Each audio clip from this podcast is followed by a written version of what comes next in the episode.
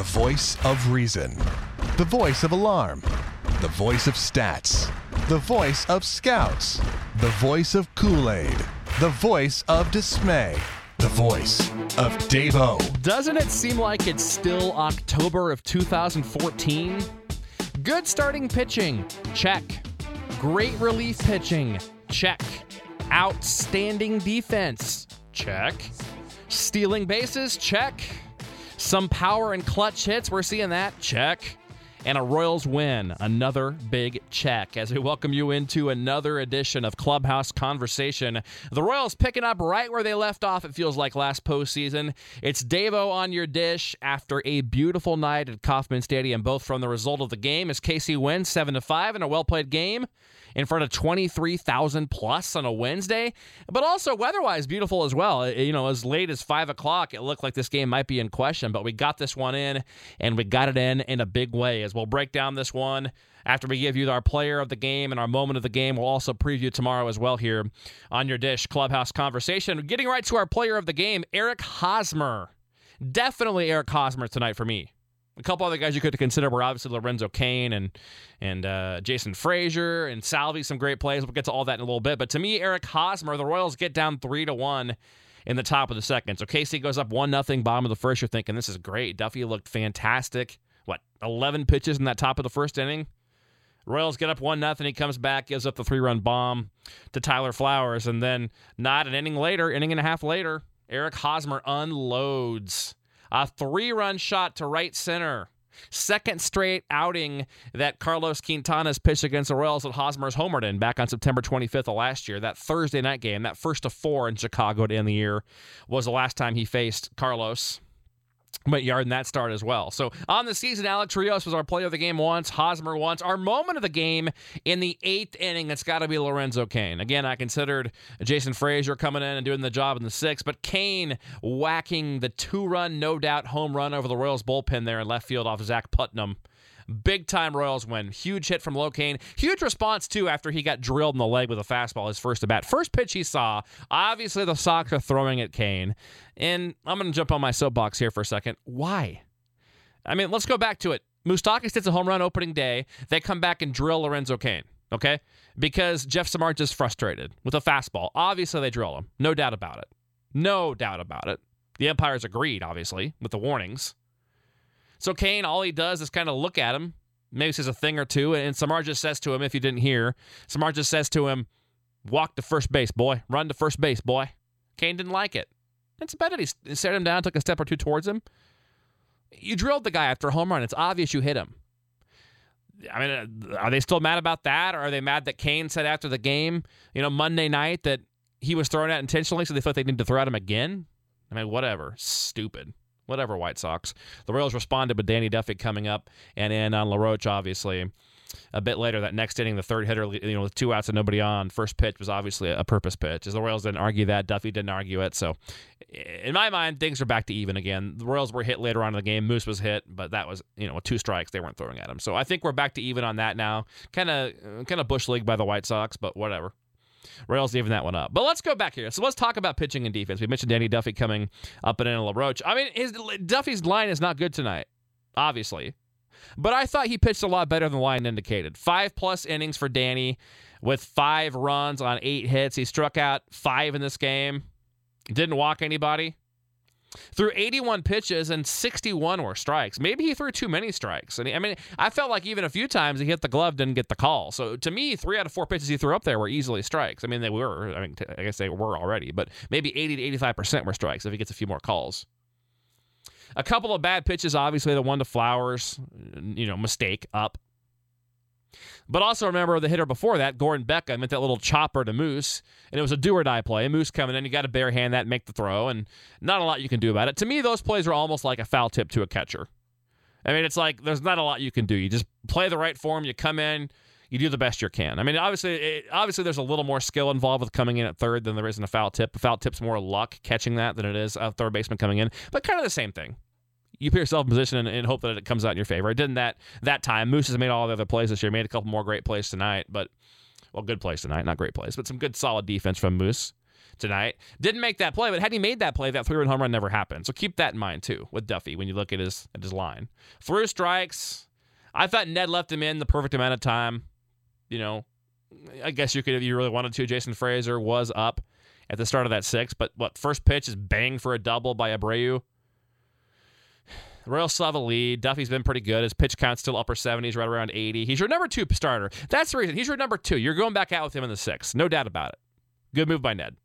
You've got to establish that he's a number two. He wants to throw 200 innings. He's been very vocal about that. That's his goal. So Ned throwing him out there for the six, I'm with it. Second hitter, I'm with it. Once second guy got on there, you had first and third. He properly went to Frasor out of the bullpen. Had to delay a little bit. Frasor came in and and got the Royals out of a jam. I mean, let's talk about that. The unsung hero of the night. He easily could have been the moment of the game or the player of the game.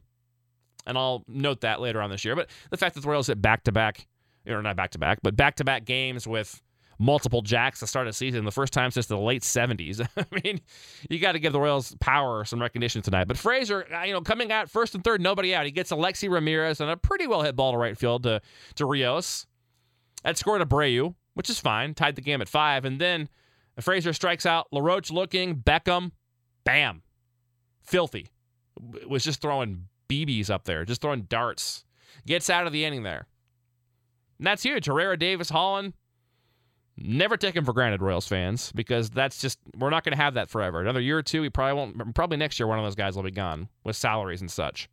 You never know when an injury could buy it or when a reliever will regress. So never take that for granted. But gosh, isn't it nice to put those three in there and, and feel pretty damn sure that you're probably not going to give up any runs, or if you do, it's going to be one. It's like you sit back, put it on cruise control, and just pray your offense can score one run for you. And luckily, the Royals scored two. Now, before we talk about the offense, defensively, Salvy guns out two runners at second. One of them a would be base stealer, Adam Eaton, in the seventh inning. Eaton's fast, too. I thought he got an average jump. It wasn't a great jump, but what did Salvy get him by? Two steps plus a slide? that just doesn't happen, man. If Bo Jackson were a catcher, that's what Bo Jackson would do. That's, that's how good that throw was by Salvy. And then in the fifth inning, the ball, of course, short hop Salvi in front of the plate. He hustles to it, throws down to Eske, and, and gets the runner, Carlos Sanchez, trying to advance to second base. Now, give Eske a big time props on that, too. That, that wasn't an easy short hop that Salvi threw down there. It was a quick release by Salvi to give him the ball all over it, pouncing out like a cat. But Eske digs that ball, puts the tag down. Big time play. Big time play and we talk about the differences. You know, myself and Clubhouse Conversation Insider Jake Lutz, he joins me every Sunday. We did our, our preview. I don't know if you listened to it. It's about an hour long. We had that about a week ago, and we talked about the Royals versus the Sox. And one of the things we talked about was defense. And in this series, you've already seen the White Sox not making the plays. Twice tonight, they fell asleep on delayed steal. Salvador freaking Perez delayed steal after the Royals already had earlier with Escobar. Twice they fell asleep up the middle infield there on defense. First game, we saw some miscommunication on a ball through the middle that Gordon hit. I thought Adam Eaton misplayed a little bit, hesitated a little bit on a play that Cain surely would have gotten on that double in the first inning off the bat of Moose. You just see the little things in a game like this. I mean, that led to a run for the Royals, a couple runs opening. I mean, just little things like that, man. That's why the Royals, and that's why the experts who look at the Royals lineup and may not call it that sexy, and look at their rotation and may not call it that sexy, they don't understand that this team's built on on pitching and defense a little bit of speed. And the Royals are showing a little bit of power so far to start the year. And that's that, these are the things the Royals do. It's why they have the intangibles that I mean, I hate to, you know, pull the old classic old man baseball quote, but the things that don't show up in the box score. I mean, they, they really do. If you watch these games, you see it. And offensively, I thought great at bats all night. The Royals worked the pitch count magnificently. I mean, it was just great at bat after great at bat. How many times did the Royals give away in a bat tonight? Was there a single one? Not that I can remember. The Royals had only two walks, but it, it, felt like they had four or five. I mean, they were fouling off pitches, some great at bats tonight from guys, namely Moustakas, Escobar. Gordo had a real patient at bat that led to a walk. I mean, there was just good at bats by the Royals tonight. Hit some balls hard, but some bad luck. Lo Cain, the at bat before he hit the deciding jack, smoked that ball to left field, and Fonte hit one hard one time to right so some of the at bats that led to outs were hit hard. Salvi hit one hard earlier in the game. I love seeing it. Escobar three for five ends the game with three straight singles. Cain three for five with a jack. Hosmer, Moose, and Perez two hits apiece. Only Infante remains hitless so far, but he did smoke a ball to third on opening day and one to right tonight. He's also hitting ninth. He'll come around. Great game, great crowd. Tomorrow the Royals can go for the sweep. And let's talk about how big it is the Royals started off 2 0. These AL Central head to head battles, they're so important. And again, it's April 8th. It's April freaking 8th. We're not September 8th. We're not even July 8th. I get it. But uh, again, we're going to harp on this all summer. In a division that we probably pretty much all, and even the experts, agree will be decided by a max of three games. Probably not even that much. Could be a game or two.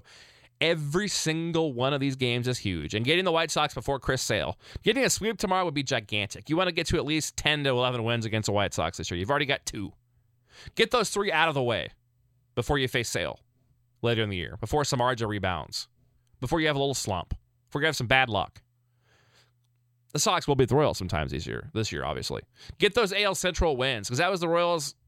You know they they weren't great last year in the Central. That kept them from winning the division.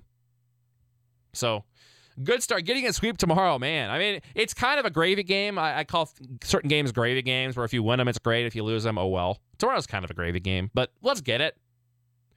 You know, how many years have the Royals gotten off to bad starts? A lot. Let's build it up. Let's get off to a really nice start. I'd love to. I'd love to see like a. I don't know how many games they play. What, 27 this month? No, not that many. What, 24 this month? Uh, the schedule's not in front of me, but I'm going to guess they're playing 24, 25. Let me let's let's let's be four, five, six games over 500 at the end of this month. Be a great way to start tomorrow. Edinson Volquez making his KC debut. I'm excited to see how he throws against John Danks, who's kind of a Royal nemesis. I mean, not really, but last year, three outings against KC. 20 innings, a 3.50 ERA for Danks, seven runs in 20 innings. A couple of games are memorable. The first one, not so much. April 5th at KC, seven innings, three runs. I remember nothing about that game, but uh, the other two games I remember. The Dyson and Gore game at home against the K, where they came from behind in walk-off fashion, the infield chopper, the stolen bases. He threw that night, six innings, two runs, September 15th of last year, that cold night at Kauffman Stadium. And then we also saw him the night where the Royals lost the AL Central, that Saturday night, September 27th in Chicago, the Duffy game, where it was delayed for the Konerko for like 10 hours, it seemed like. I was at that game in Chicago. Konerko's thing delayed the game for like 45 minutes. Duffy came out with what would end up being an injury that we didn't know about till after the year. That was the night that Danks threw, and he won that game. Seven innings, two runs, five hits. I like the Royals again tomorrow. I, I think our lineup, obviously, we're going to see Paulo Orlando making his big league debut in left field. It seems like in recent years, the Royals put in a guy in his major league debut and he does stuff, doesn't it? I'm trying to think. I mean, Irving Falu comes to mind. What, a triple, double? Did he have three hits his major league debut? It seemed like he did. And who was, was there somebody else last year that had a debut that had a big night? I think there was. Tweet me if you remember. At, at Royals Clubhouse or Clubhouse Conversation on Facebook. It's late at night as I get to this here, so I'm trying to think who that was off the top of my head. But it seems like somebody else had a big debut. I imagine there's a decent chance we'll see Christian Colon make his debut at second tomorrow, especially with Infante still not maybe 100%. Get Colon in there, get Orlando in there right away. Dyson obviously not. Do you play Kratz tomorrow or not? Because you're not going to catch. Are you to. Hmm, what are you, Kratz has to either catch tomorrow one game in, in Anaheim. It's not going to be the Sunday game because they're going to pair Ventura with Perez, and I can't see it being the game one on Friday. So Kratz either catches tomorrow or Saturday. It'll be interesting to see what Ned does and, and how he goes about getting Salvi the days off that he needs this year. Anyway, uh, we'll be back on Friday evening on Clubhouse Conversation. I will be working the majority of the day. I will get to watch the full game tomorrow but actually will not be at the game, which stinks. So we'll wait until Friday to get to your next dish here on Clubhouse Conversation after the game Friday night. We will have an interview tomorrow morning. I will be talking to Andy Ferguson. Who, if you look at the stats, had a great year last year for Northwest Arkansas. Imagine he'll be up in Omaha before long. He made the Naturals opening day roster. They start tomorrow. We're going to talk to him tomorrow morning. So look for an interview with Andy Ferguson, a guy you should pay attention to this year a make or break year for Ferguson, could do big things, could jump up and become a legitimate prospect by the end of this year. Great year last year for Ferguson. Look at the numbers, especially in a real hitter friendly Texas league. ERA about a full run, almost lower than the rest of the Texas league. So we'll see what he can do. We'll talk to him. Look for that tomorrow here on Clubhouse Conversation. Look for our next dish on Friday night. Hopefully the Royals will be three and one or four and zero oh at that point. Have yourself a great night and go Royals. And thank you again for listening to Clubhouse Conversation. Remember, you can always subscribe on iTunes, download the files on the site, stream from the site, at Royals Clubhouse on Twitter, Clubhouse Conversation on Facebook. Drop me an email or comment. Would love to talk to you and talk baseball. It's Davo. Good night. Clubhouse Conversation.